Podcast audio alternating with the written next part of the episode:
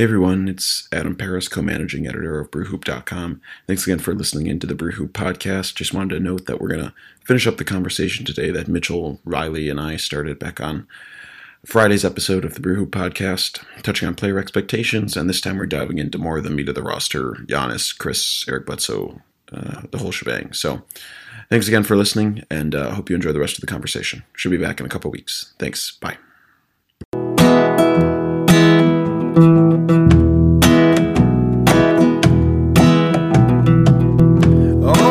Streets of old Milwaukee was a young boy walking. Let's have these uh, sort of older players who, honestly, I, th- I, don't think will spur as much discussion. Uh, let's have that all come to an end. So let's move on to a bit more of the meat of the roster, which is some of the younger players and people that I, at least personally, I would consider more part of the potential core for this Bucks team. So let's start with Thon Maker. Uh, obviously, a very divisive subject. So, uh, Mitchell, what what do you expect for an, a successful season out of Thon this year? Uh, for so for a long time, my my one prescription for Thon was always just get stronger, get stronger, get stronger. find find a way to strengthen your lower body. Get get some get some more muscle on your legs. Get some more muscle in your core. Like find a way to not get pushed around all the time.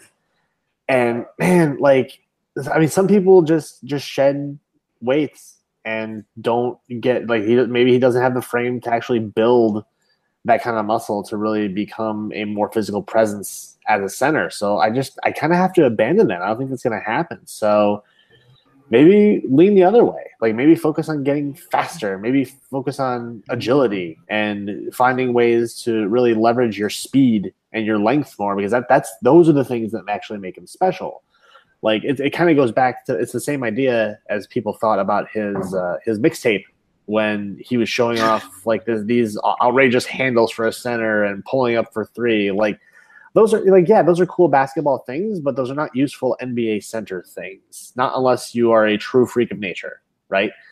And he's not that. So if he is going to like we all want to see more playoff thon. We want to see playoff thon from november on so, I, and I don't know what it takes to get there. Like, like whatever his physical limitations are, he's he's got no strength. He's got no verticality when there's a crowded space.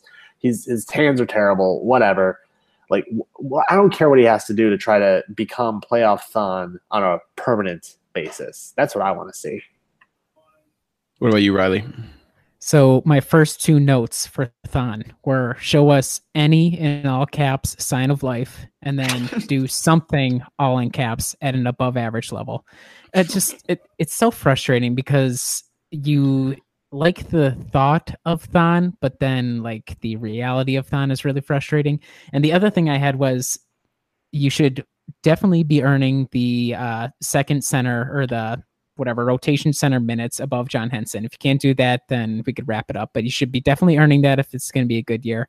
And then you're probably not going to see any more than like, I don't know, 14, 15 minutes per game at like, you know, at the outside. So please just bring all the energy. If you're pretty much everything Mitchell just said, but echoing it, you could be the energy guy. Like, there's no reason why you wouldn't be able to be the energy guy for you know a five six minute stretch uh, and you don't even have to be like playoff thon level energy but just something. And then also if you could get your three point percentage back up because that's an intriguing tool to have. He only shot 29% last or like almost 30% last season but that was after his rookie year of shooting 37.8% which was you know i mean exciting when it went down. And then last year he it didn't seem like he really hesitated per se, but there was a weird thing with a lot of the guys on the team under Jason Kidd where there seemed yeah. to be hesitance about shooting threes. So maybe mm-hmm. within Bud's system we can fix that and you know that becomes a more reliable part of his game. But please just show us any sign of life. Please, Thon. Yeah. I'll, I'll yeah. say this. I'll say this much. Like the shooting is is what it is. Like as long as he takes shots and they're good shots, like I'll forgive a lack of accuracy, you know, over sm- short stretches. If he if he just forgets how to shoot and can't make shots, that's a different story. Um, but I hope for his sake, for Thon's sake, that Budenholzer does enable switching on defense for him because if Thon isn't switching and he isn't using that length and quickness on the perimeter to his advantage, like what can he do on defense? His instincts are just not good in general. Like I don't see him as being like a, like a weak side rim protector the way that Giannis is. Uh, he's got the measurables for it, but I don't think he's got the mindset for it. Like for for whatever reason, we haven't seen him do a lot on defense other than switching and defending on the perimeter, which he could be pretty good at. So as long as Budenholzer enables him to do so, I think he could have a good year. If he's expected to do something different, if he's expected to play center the same way that Brook Lopez is, which I don't think he will be, I think that Budenholzer is flexible enough to tailor the system to the talent on the team. Um, but if, if he's if he's going to be expected to do other things, I don't know how capable he is, and that could threaten his NBA livelihood. Really. Yeah, I think keeping him engaged in a way almost like a like, like a like a Jabari like hiding him on ball. I think keeping him like engaged and that kind of stuff where he doesn't have to work in space and and think too much. And who knows, maybe uh, this scheme that Bud's going to install isn't as complicated and hopefully is less rigid than Kidd's scheme, as you alluded to, Mitchell. So hopefully he'll be able to keep him engaged and allow to, him to leverage his tools in a more meaningful way. Uh, so the thing I had was I wanted Thon to, like Mitchell said, shoot away, but I wanted to develop some some pick and pop chemistry. I mean, too often he would he would pick and then maybe roll and clutter the lane, or he, would be hesitant to pop out to the three point line. He would just sit inside the the three point line just a little bit, a couple steps, which it seemed to be a, a thing that Jason Kidd was pushing on him after he he he just he was having a cold spell at the start of the season, so he said just step in one step and maybe you'll make some shots. I, I, I, I whatever that was bizarre to me, but um, I, I think if he's able to develop that kind of offensive role where he knows he's a guy who should be on the perimeter. He doesn't have that many skills inside. He has trouble finishing off two feet. He has trouble finishing quickly with the ball. I mean, it's always like a some weird art show with him if he even gets the ball and tries to put it in the basket with a hoop shot. It's it's crazy to watch. Um, so I, I think for him the most important thing is knowing knowing his lane and knowing that his lane right now is his potential as a three point shooter and his potential on the defensive end, which is uh, guarding guys on the perimeter. And a lot of that will be up to Bud's scheme and that kind of stuff. But hopefully we'll get there because we are certainly a long, long time away from the days when Thon Maker would get in the game and the Bradley Center would just absolutely lose it for uh, even just a made shot. Yeah, but that uh, one crossover of uh, Chris Birdman Andersen was sick. Come that on. was good. You're oh right. man, sick, sick dribble. Look at that handle. All right, just yeah, never mind. More of that. Only Thon Maker should be point guard. Um. Okay. That's worse than my Ersan Thon take earlier. yeah, that's. Can we edit that out of my brain? Yeah, yeah. Well, there's going to be a lot of editing after this. Okay. Um. Let's move on to Sterling Brown. Uh, Riley, what do you want to see out of Sterling Brown to have a successful season? I know you're a large Sterling Brown stan. I am a gigantic Sterling Brown stan. Uh, unfortunately, Greg is not here. He goes by that moniker, so I will. He's the father of the Sterling Brown stan movement. But I think there's a possibility he could take a massive leap forward. And you know, for whatever reason, Sterling is kind of a uh, depends on your own perspective. I thought he showed a lot of good tools, and I think there's a possibility where he could slot into like even like a Tony Snell role where Tony's not expected to handle the ball. Tony's expected to be out there to shoot threes and play competent defense. Whereas we've seen Sterling, whether that be in summer league, this past summer league where he looked really, really good, um, not as good directly on ball, facilitating the offense, but we know he's he brings it on defense. He's a decent rebounder, and he's he generally not afraid. Again, this is another thing. Seemed like I don't know if he was hesitant or being told not to really focus on the three and just drive the ball toward the basket where he wasn't the most efficient scorer. But I think there's definitely a possibility where he could see jumps in his minute production. I would, if you gave me a few minutes, I can come up with some uh, theoretical numbers I'd like to see. But I think there's a possibility for him to carve out, you know, a more permanently being the backup you know shooting guard or being one of the backup guards um and he had 50 games last year that he appeared in and obviously you know stuff off the court wasn't you know ideal we can leave it at that but i think if he can up his appearances, up his minutes, and I think that's all definitely a possibility. This it just seems like it, he has potential to be a huge, uh, you know, progression candidate for the Bucks. Yeah, he had four. So was fourteen point four minutes last year in his his fifty four games that he appeared in. Um, just three point eight attempts per game, forty percent overall, which is okay. Uh, Mitchell, what what are you thinking for Sterling? Uh, I do agree with everything Riley said. It's funny that you mentioned uh, adapting some of Tony Snell's game. I have a different Tony in mind for Sterling Brown. I want him to find a way to adapt himself and become as close as he can to Tony Allen on defense. Mm. He he's he's for a wing player. He's very strong. He's got good measurables. He's got very good instincts. I know our good friend uh, Dean Maniat. He's at all the Bucks uh, last year put a, put together uh, a clip package that showed a lot of really, really, really advanced defensive skills that Sterling Brown demonstrated that he just did naturally, and that's fantastic. Like that's a great way to find a way to hang in the NBA. So if he can get his shooting up to up to par and he continue to be a badass on defense, like that's what he has to do. Like I don't know how many NBA coaches like worry about the amount of technicals that their players incur over the course of the season. Like probably whoever is DeMarcus Cousins' coach or Steve Kerr with with Draymond. But everybody else probably isn't it's not the front of their mind. I definitely would love for Budenholzer and company to like take the cap off of any limit they have for technical fouls and let Sterling just go wherever he needs to, do whatever he has to in order to just irritate and frustrate the other team because he can do that and he's not afraid to step up to anybody. Um, it's not wonderful that the team's best enforcer is a you know a second round sophomore that doesn't play a lot of minutes, but like he's he's got the ability to do that, and there's definitely a place for that in the league, and there's there's so, so many ways that helps your team and that's that's that's what I want Sterling Brown to do. Like the shooting, the shooting is the shooting. I don't want him to develop his offense any further. He's going to have to space the floor because he doesn't have any other NBA ready skills. But that that defense, man, if he can find a way to just be miserable and make life awful for the players that he guards, and you know maybe he gets a lot of double technicals. That's even better because then there's no free throws getting shot. But whatever he has to do to do that. Also, he's got to grow grow his hair back out because his hair looks great grown out. The short, not so much, but with his hair grown out, it looks amazing.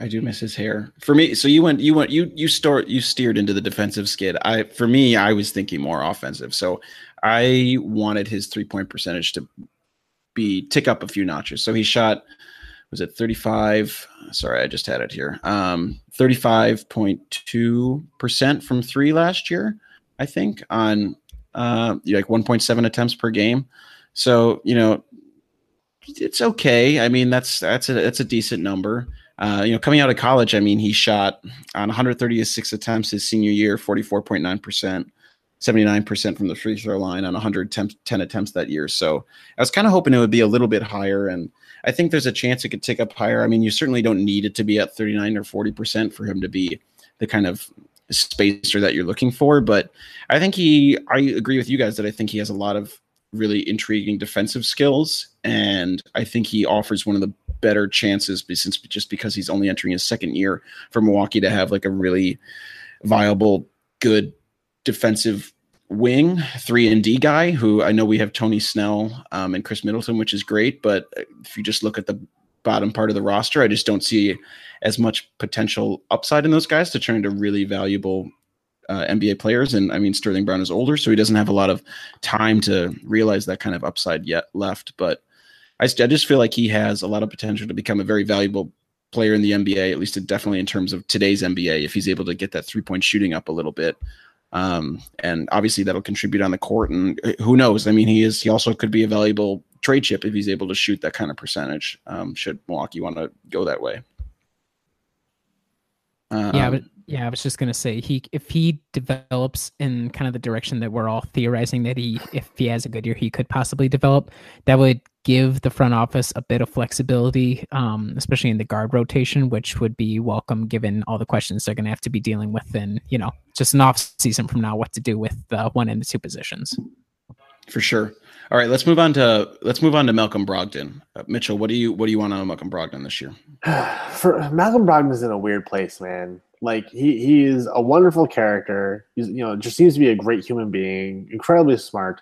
Uh, and had a really unfortunate, a bad break last year with that quad injury, and thankfully it wasn't as bad as it could have been. Um, but you know, he he played well in his rookie year. He played well in the games he did get last season. He didn't play so great in the playoffs, but he just he seems remarkably solid, and that's really cool. He is also heading into essentially he's heading into free agency next year because of the nature of his contract as a second round pick. So whatever the situation is where the Bucks, you know, get a chance to to pay him to keep him, he has to prove that he's worth hypothetically that money. And so what I want from Malcolm Brogdon is I want him to show kind of similar to, to my lecture to DJ Wilson to show one NBA level skill. I want Malcolm Brogdon to show one elite skill. Just one. I don't care what it is. I if shooting would be again the top pick, if he can be if he can bump his shooting up to like really impressive levels like 42, 43, 45%, that would be wonderful. Um, he similar to Delly spends a lot of time with the ball in his hands, and he's not exactly a, an offense stopper. He's not going to bring things skidding to a halt necessarily, but he does gum the system up a little bit. Now, then again, the system he was gumming up, maybe that was better than it actually operating as intended because it was such a poorly designed system under Jason Kidd. That notwithstanding, I just I don't. I have a hard time figuring out what else Malcolm Brogdon can be unless he shows off an elite skill. And that the most likely skill for that to be, to be is shooting. And if he is not going to be an elite shooter, is he worth that contract that he might get next summer from the Bucks or from another team? I don't know. Um, yeah, I mean, I agree with that in general. Um, he's a super solid player in a whole bunch of different aspects. So, how much more can you really ask for if you're, you know, average to slightly above average? at Pretty much everything you'd expect from a guy coming off the bench. I think we could probably. It, it's going to be difficult to tell how he fits within Bud's system. Ideally, you can work your way into Bud's good graces and kind of, you know, maybe work your way into the closing lineup. But if he's going to continue to be kind of like the lead guy off of the bench, depending on, you know, if they rotate to make sure that Giannis or Khris is on the floor at all times, I would, especially since he has the ball so often, you don't have to do the heavy lifting on offense. If he could, you know, maybe become slightly better a slightly better playmaker or you know do a little bit better at keeping the ball moving and kind of directing the offense and let the others who are on the floor do the heavy lifting if they're of a certain level of player. And obviously it's a bench unit so it's not exactly the highest level. But i think he has definite possibility to and he's shown it in the past he had a 24.3% assist rate in um you know in his uh rookie year. So he's shown the ability to pass the ball and you know open up teammates. So return to that maybe. And then just in general from his perspective I would say two things. If you could transition to a slightly less physical style of play because there are already concerns about his feet. He is Kevin, he's an older rookie, obviously. He had the quad injury last year. So given that this is a contract year for him, stay healthy, um, have the, you know, requisite contract year level of production and a little bit of playoff success as well because the team could really use it. Hmm. Okay, so I don't. I'm. I'm not sure if I see I would love if Malcolm Brogdon developed an elite skill. I, I, guess my stuff was more modest, like stuff tinkering around the edges. He started to he's shot a lot better on pull ups last year as compared to the year prior. So his effective field goal percentage on uh, it was 149 field goal attempts his rookie year. Effective field goal percentage was 38.6 on pull ups. Last year, that was um, that ticked all the way up to 52.7% on 128 attempts. So I thought, especially earlier in the year, he showed a decent ability to pull up them from three. And this is a guy who has a pretty slow shot attempt, as we all know. So him being able to flash that kind of skill was intriguing to me. I don't know if it's going to develop any further than that, but if he's able to at least maintain those numbers or even just be a little bit lower, that'll be a significant advancement in terms of his game. I miss him having a little bit of chemistry with Milwaukee centers. Brock Rowe was a real thing. He really seemed to have like amazing chemistry with Greg Monroe and know, knew where he was going to be. I'd like him to be able to develop that if he's going to be driving, develop that with some of the other guys on Milwaukee's roster who might be cutting in, whether that's Giannis or if Brook is there for a quick dump off, uh, or even if Tyler Zeller happens to get those minutes. Uh, if John Henson can figure out a way to finish quicker, that would be great. Uh, and then your know, other small thing was, I don't know. I I know he has pr- trouble getting to the basket. He doesn't have great moves and that kind of stuff. But I wish he was able to draw fouls at a little at a little better rate. He only averaged uh, you know 1.8 free throw attempts per game last year, and he's an 88.2% free throw shooter. So mm. even if he was able to get that up to uh, you know three an extra point per game or so, I would you know I I think that could be a couple just a couple promising tinkering parts to his game uh, to have a successful season for me. Yeah, he's he's kind of a bubble guy. Brogdon is uh, for me in terms of where he's going to end up under Mike mm-hmm. Budenholzer's system.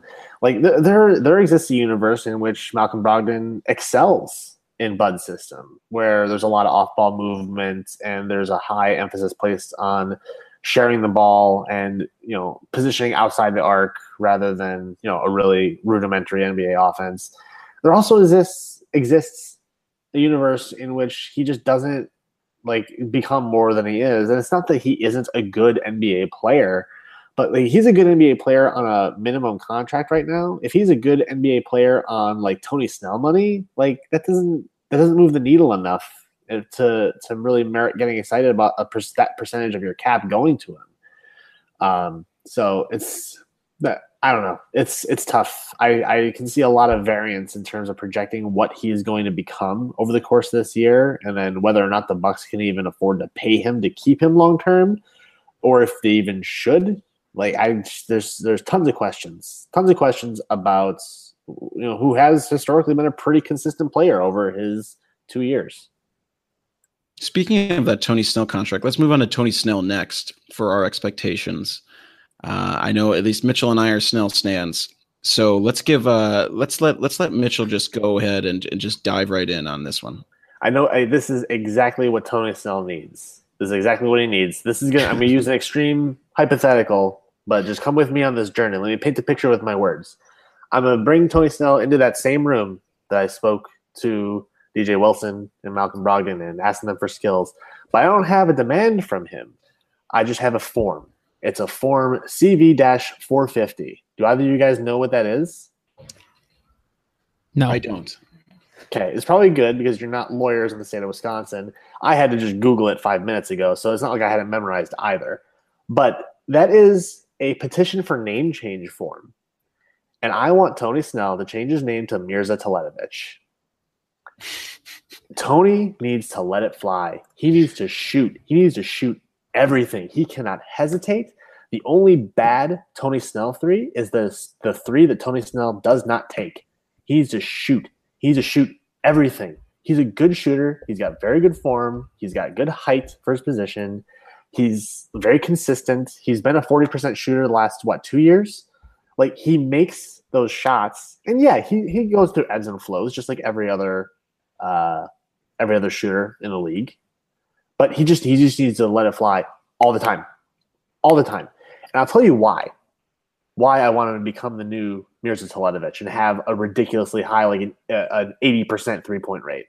It's all to do with his confidence as an NBA player. It's it's a well known, like un like kind of like an unofficial secret that everybody is kind of aware of is that Tony Snell really just ha- struggles with self confidence probably in large part due to the way that Jason Kidd managed his team, which we all know was not a good way to manage a team of professionals. And if if Tony Snell doesn't believe in Tony Snell, he's going to struggle, and that's just that's just the way it is. But we believe in him. His teammates believe in him.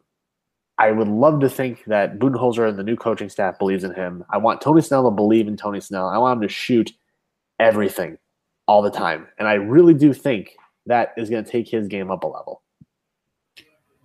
Yeah, it's it's Tony Snell is, is so bizarre because yeah, as you alluded to, he has these confidence issues, but and yet when you look at his numbers, his three point attempts have in Chicago paled in comparison to his ones in Milwaukee. So you know his first three years in Chicago 178 his rookie year 32% 197 attempts 37% 155 attempts 36% comes to Milwaukee Two years ago, 355 attempts, shoots up to 40.6%, 268 attempts from three, 40.3%.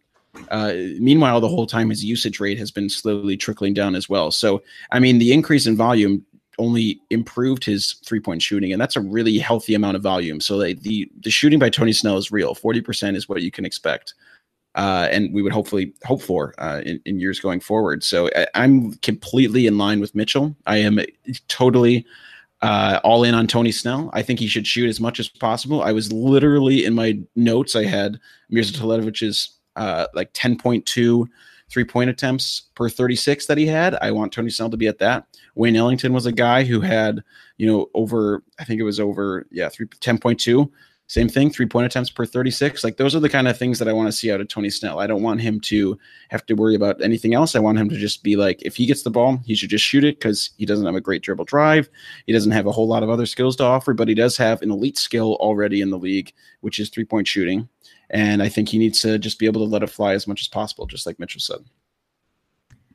Geez, you guys are fired up about this. My God. I'm all in on Tony Snell. Shoot everything. Shoot everything. Like you hear that? That better be Tony Snell taking a three. Otherwise, I'm not happy because he needs to shoot everything. Yeah, I mean, obviously, the beauty of Tony is that he has no issues whatsoever at being like a relatively yo- low usage guy. So he fits perfectly with the starting unit. Um, I you guys said everything pretty much perfectly. Even if he started just jacking threes left and right, I'm sure his usage percentage would probably still go down throughout the season just because that's what Tony Snell does. Um, no, I don't. The only issue for Tony is the amount of money he's making, and that's not his problem. That's the Bucks problem. So, um, if we could keep the number of tweets in Buck Twitter uh, lamenting the amount of money that Tony is making to like, I don't know, like 200 a night or something like that, just across Bucks Twitter, I think that would be a, no, an awesome that, season for him. I'm glad you brought that up because that has really, really ground my gears lately. When when people in Bucks Twitter and all across uh, NBA Twitter like put Tony Snell in the same bucket as Matthew Dellavedova and John Henson and the aforementioned Mirza Teletovic, who very sadly is probably not in the league anymore for very good reasons related to his safety. Uh, I would love for Telly to be able to be in the NBA anymore, but I do look forward to his contract coming off the books. But Tony Snell is not the same guy as those other guys. Like, yeah, maybe they all are maxed out in terms of their own room to grow as basketball players, in terms of having like reached their ceiling, their different ceilings respectively. But Tony Snell is not that guy. He's much more useful than Delly or Henson. Like he's he's the the prototypical three and D wing who got a contract that was at the market rate for a three and D wing. Like, and yeah, his he's not a lockdown defender. He's not Kawhi, and he's not Steph Curry shooting off the dribble, but he doesn't have to be. He has to stay out of the way and eat minutes and just execute on both ends of the floor. And, and that's it. And that's not a bad thing. Sometimes you're going to pay for that. It's just get off Tony Snell's back. Leave Tony Snell alone. Well, and it's easy to do revisionist history when all these everyone's under cap, a cap crunch now. I mean, it's just like we it's just like not great luck. I mean, if if Tony Snell was coming on out of, on a contract this year, he probably would have been paid a little bit less. But at the time, I mean, I think it's a very reasonable deal, especially considering he had far more upside than Dellavedova or Henson or any of those guys that were signed that summer. And I mean, the, the you know the, the, sins of the past. Uh, at some point, you kind of have to let them go. And I, I think this Tony Snell contract made made sense at the time, and it didn't feel like there were outrageous outcries then. It just happens that you know, sometimes he might disappear. And I, th- I think if they're able to up his three point attempts per game, I mean, I think that's going to be a valuable enough trait for him to be maybe not worth fully that amount, but I mean, relatively close to it. Yeah, if, if Tony Snell goes from averaging seven points a game to like close to 10 because he's taking and making more threes, like all of a sudden that contract doesn't look so bad. Yep, yep, totally agree. All right. Um, so let's move on. I guess we're up to the marquee three now. Let's let's start with Eric Bledsoe. Riley, what are what are you hoping out of Eric Bledsoe this year? So uh, to be honest, the first thing that I wrote was end the season on a different team or underline become a free agent in a tepid point guard market. Um, obviously Ouch. that would not be good. Sorry. Oh. Well, that wouldn't be good for him, but it would be generally good for the team. No, um, I mean he was really effective in the regular season. So obviously replicating that. Um, in terms of numbers, I'm not sure if there's much in the way that you could ask him to like see increases realistically. Obviously, if his three point percentage, if he could, you know, maybe just a slight hair above the 34% that he shot last year, that would be great. Um, but obviously, given the style play and everything like that, maybe not realistic. So if he can kind of stay around, you know, his average for his career, and then embrace uh, Coach Bud because I was looking through his previous coaches and his throughout his NBA career, he's had Vinny Del Negro, uh, which you know, pour one out for Vinny. And then there was uh, why can't I remember his name in Phoenix? uh, Hornacek. Uh, yeah, Hornacek. yeah, Jeff. Hornacek. Yep. And then, you know, obviously Phoenix exploded into, you know, a morass that it is now. And then he had Jason Kidd. So that was pretty much like, and, you know, whoever was after Hornacek. But Bud is his, you could say, almost his first real NBA coach. So I just want to see him buy into whatever it is that Bud demands. We've seen in Bud's system in the past that he's able to make guards who probably aren't elite look almost like they can be. So I'm curious to see given the skill set that Eric does have, which um, is very good at what he does, but maybe a little limited in some aspects, how Bud makes it happen. But if he can just embrace it, that would be the best for everybody involved. Don't be petulant and keep tweets about not wanting to be here to a zero for the year. Yeah, well, I, I don't think that we're at risk of him wanting to hair salon his way out of Milwaukee the same way he was out of Phoenix when the, the situation there was not good. It's better now. Like I, I'm pretty high on Kokoskov, their new coach, um, and you know the the trade that they swung for uh, for Ryan Anderson. Ryan Anderson isn't that exciting, but De'Anthony Melton is, is interesting. Um, but that's enough. This isn't the the Bright Side of the Suns podcast. This is the Brew Hoop podcast. Uh, Eric Bledsoe is a gambler, and he's always been able to gamble because he his decisions are the equivalent of writing checks that he somehow because he's so talented and so gifted is able to come through on. He's able to cash those checks because of his natural skill and natural talent. He needs to really tamp that down. And that is to your point riley going to really come back to coaching. Um, a couple of numbers that i put together when looking at this for eric bledsoe. He had a 1.7 to 1 assist to turnover ratio last season. Not not miserable, but definitely not good, especially for a point guard. And that was on a usage of 26.1%. So it's really high. So what that means is that Eric Bledsoe is dominating the ball, which makes sense. That's the type of player he is, and that's generally how he's his best. And he's not a bad passer, but his, his decision making could stand to improve, and that just comes down to discipline. He needs to be more disciplined and make be more judicious about the decisions that he makes. And that's going to really come down to the habits that he builds with Mike Budenholzer and his teammates during their random unofficial mini camps in New York, like we saw a couple weeks ago on Twitter. Another number for Eric Bledsoe 12% of his shots last year, it's about 120 total, came between three and 10 feet. So, right in that kind of that dead zone between at the rim and the mid range. And he only shot 37.2% on. Those shots need to be cut completely out. That like floater zone, like he's he's not a bad scorer by any stretch of imagination. He's good enough to be a 20 point per game NBA player, but he needs to take smarter shots. If he wants to keep taking threes and making them at a 35 ish percent rate, like I'm fine with that. I have no problem with his outside shooting. Of course, I want it to be better, but I don't expect it to improve magically. But the stuff that he can directly control, how much he dominates the ball on offense, the shots that he chooses to take when he has the ball, and the constant gambling on defense for steals. And, and, like he averaged what over two steals or just about two steals per game last year which is good very good. And he's got a ton of talent defensively and can make life miserable for opposing point guards when he's being disciplined and when he's focused. And that is going to come down to the habits that he learns and unlearns this summer through training camp and through the season under a new coach you know he's he, he's been around the league for a while. He's going to be 29 uh, this winter, I believe. So it's it, it's an open question as to whether he is going to be able to do that, or if he's going to keep relying on instinct.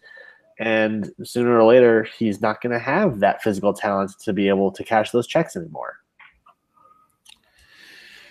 So I, I had initially put, I think Eric Bledsoe Right. Well, just piggybacking off your points, Mitchell. I think it's I think it's interesting to look at his where his his shots came from because you're right. The three three to ten feet is kind of a dead zone, uh, and you look at around twenty nine point three percent of his shots were in zero to three feet, and thirty six point six percent um, were from three point, which was more than more percentage of his shots than Khris Middleton uh, had, who only had thirty two percent um, from basketball reference. So I mean, if he if he gets that down because he's not the greatest three point shooter, you know, he adds takes away you know 0.4 percent from the three point percentage, you know, another 0.2 or so from the three to ten feet. Because if you're a point guard at the end of the day, you're probably going to have some of those three to ten feet floaters. It's just inevitable. But if he gets that zero to three feet percentage up. I mean, he's a good finisher there, like very good finisher, 70.5% in the zero to three feet area. Uh, so if he's shooting, you know, roughly 36 to 37% of his shots there, that's an amazing spot. Not to mention the fact that he is usually with his body, he's a good finisher, obviously. And he mm-hmm. his free throw rate last year was relatively low compared to what some of his prime years were. So from 2013 through 2016 17, his free throw rate was 42.6%, 42.2, 35%, 44.3%.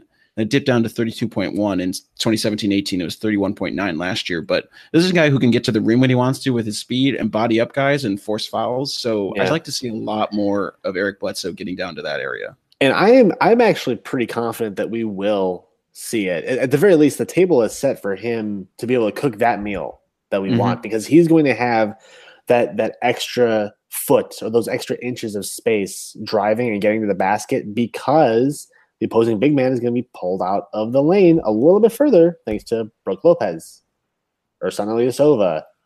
Uh, if we when we talk about Khris Middleton, hopefully with Khris Middleton's increased shooting, uh, like the fact that this team has added so many outside shooters and placed such an emphasis on the three ball this year, going into this year, like it, like everybody talks about how it's going to open up the floor for Giannis, and it will but it's really going to open up those lanes for Bledsoe just enough. And I really do think that the exact prescription that you described, Adam, is is what the result of that is going to be, and that's going to I mean, maybe, maybe Eric Bledsoe makes an All Star team. It's not crazy. Whoa. It's not crazy. I'm just saying. I'm just saying it's not crazy.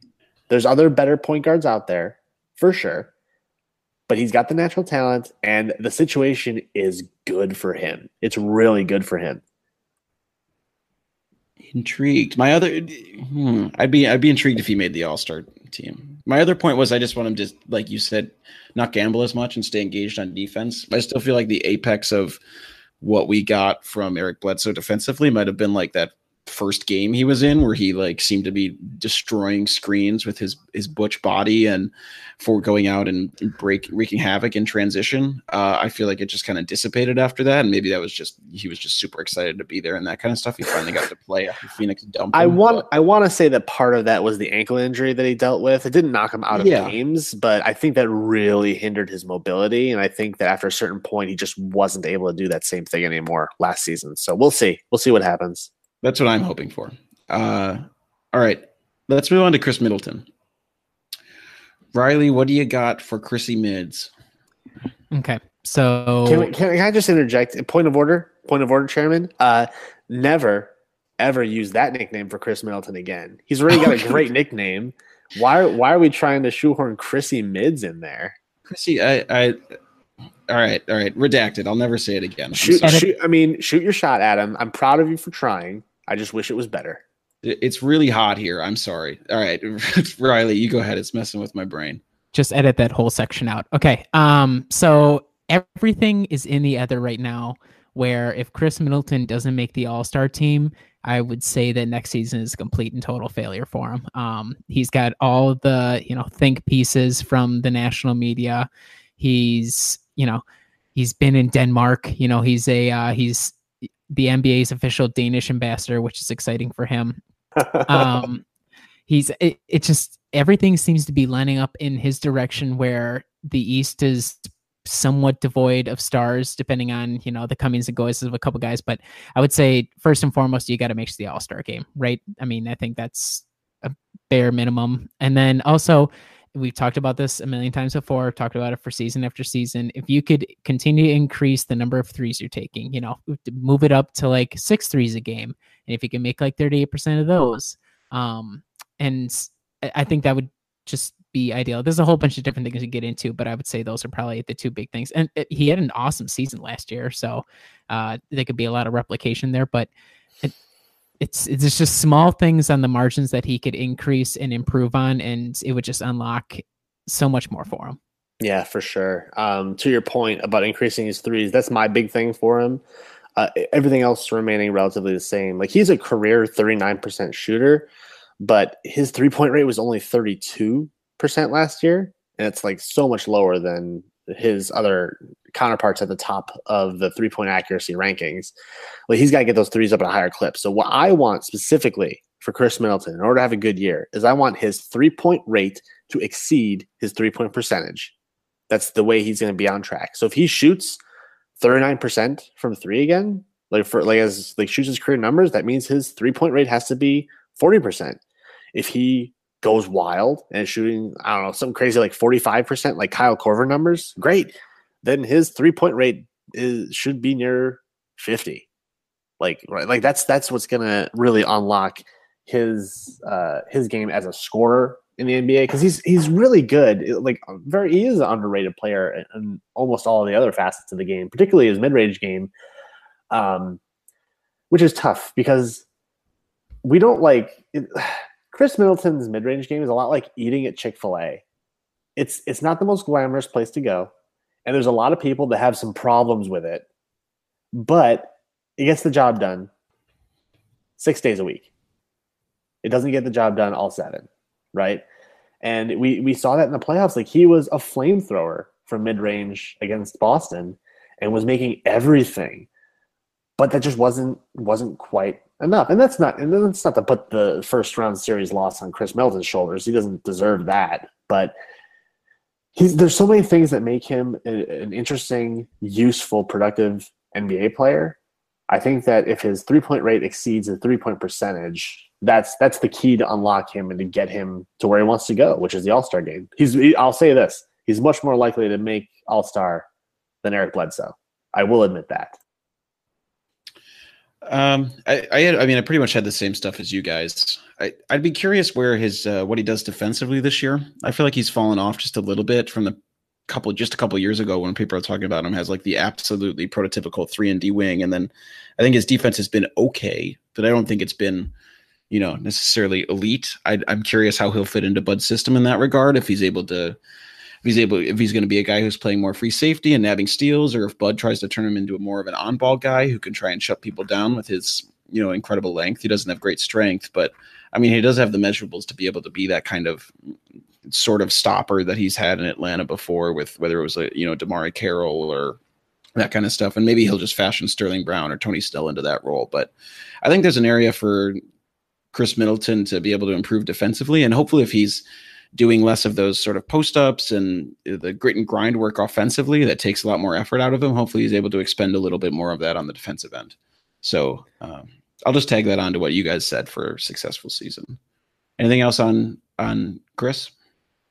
Yeah, the only thing I mean, as we've discussed or as we were kind of discussing, if he he has the ability to be the focal point in offense, and part of being the focal point has been his, and partially it felt like Jason Kidd and company were kind of forcing that upon him. Where like, okay, you're going to go do post ups, or you're going to take a lot of mid range jumpers, um, and that's fine and a nice handy tool in like extreme situations where you just need, you know, you know, clock's running out, need a bucket, whatever. But if you're going to be featuring that continually as a part of your offense, at least do it when like Giannis isn't on the floor and if you're like the main offensive guy who's dominating the ball. So just be more selective of when you, if you're going to do sloppy or not as pretty basketball, be more selective of when you do it.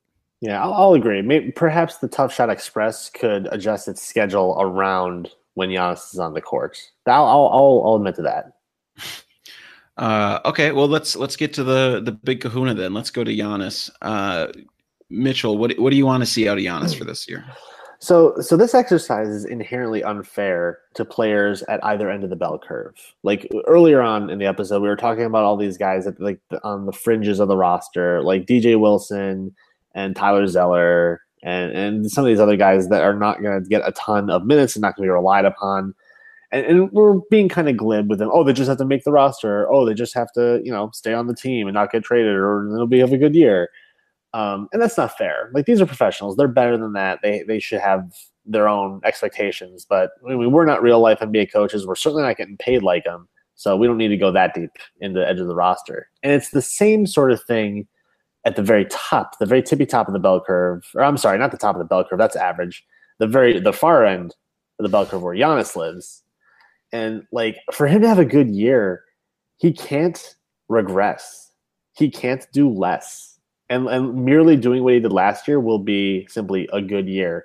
And that's 27 10 and 5 and like three combined steals and blocks. That's absurd. That a good merely a good year for Giannis is that stat line because that puts him amongst the best of the best. And but the team needs him. The team really needs him. Like there, there's despite the changes at the top with coaching and despite the improved shooting around, like this team doesn't work without Giannis. Like if he if he misses time for any reason, and all of a sudden everybody gets bumped up a notch in the pecking order, like that's not gonna have a pretty outcome. Like maybe Budenholzer can make it work and make it better than a subpar coach would, but but it's it's not gonna be it's not gonna be great. It's not gonna be special. Giannis makes this team special. So for him to be good, he just he can't he can't afford to regress.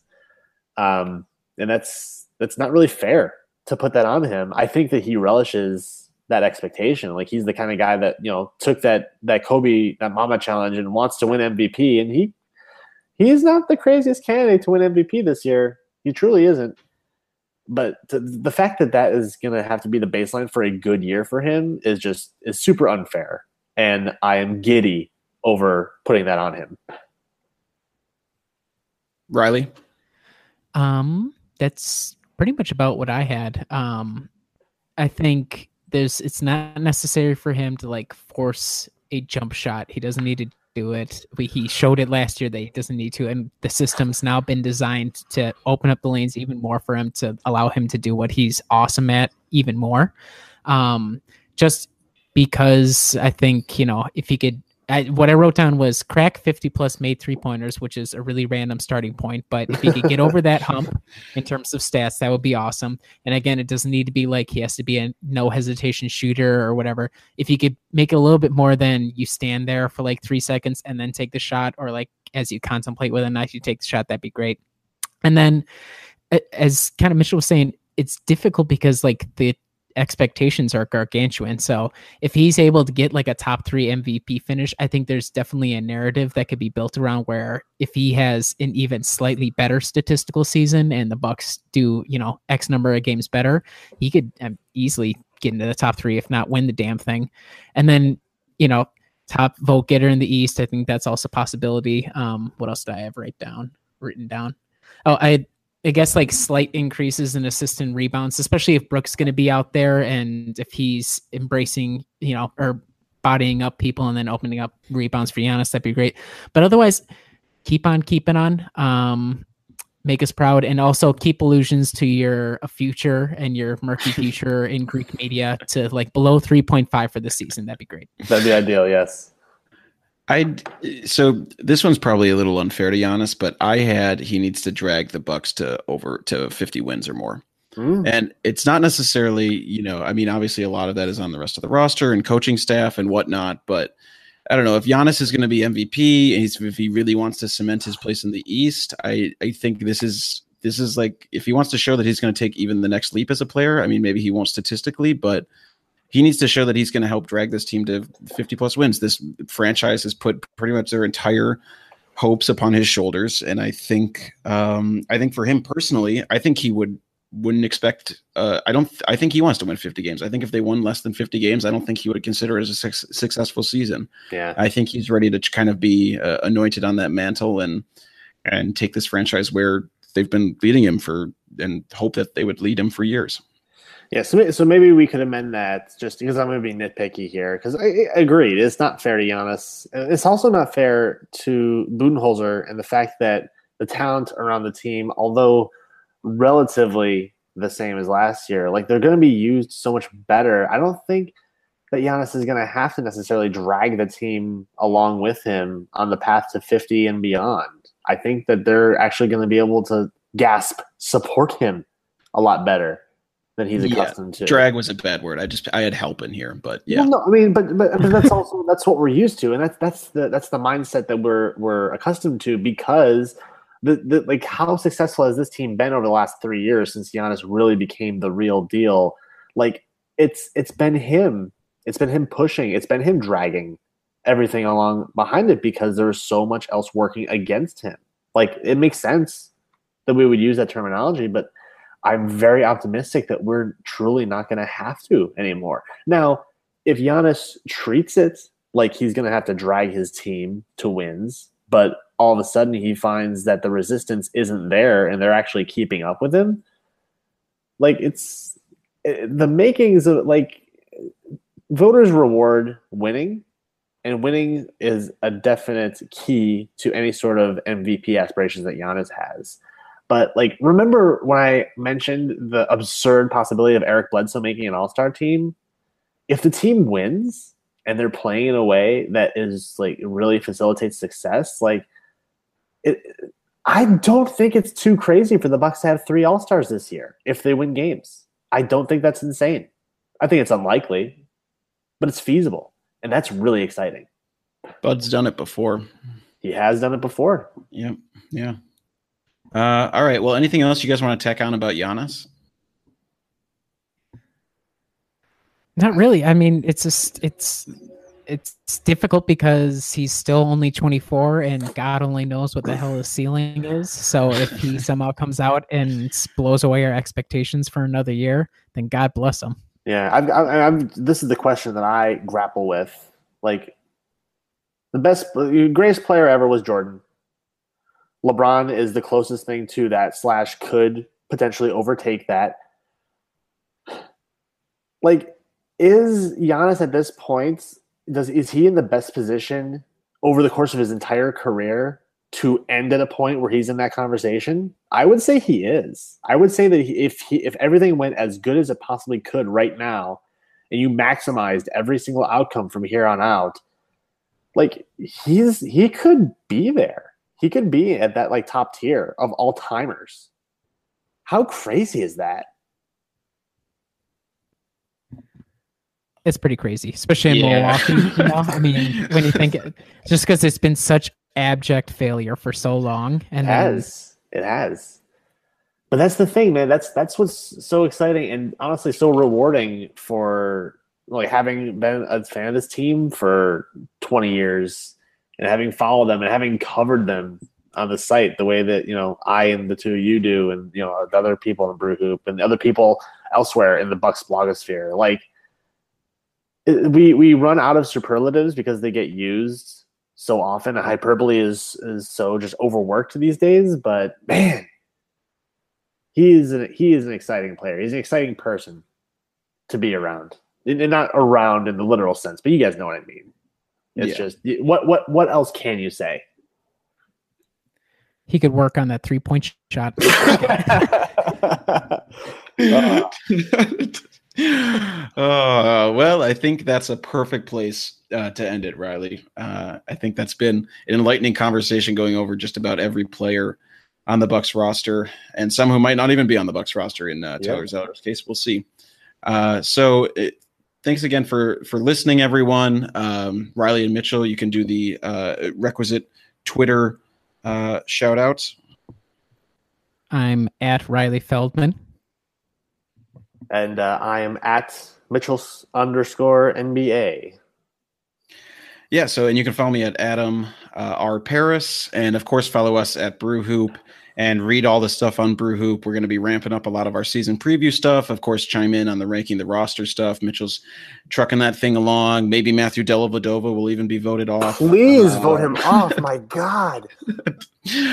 uh, but uh, in the meantime, make sure you uh, subscribe to us on iTunes, uh, review us. We always appreciate it. And uh, thanks again for listening. We'll be back again soon.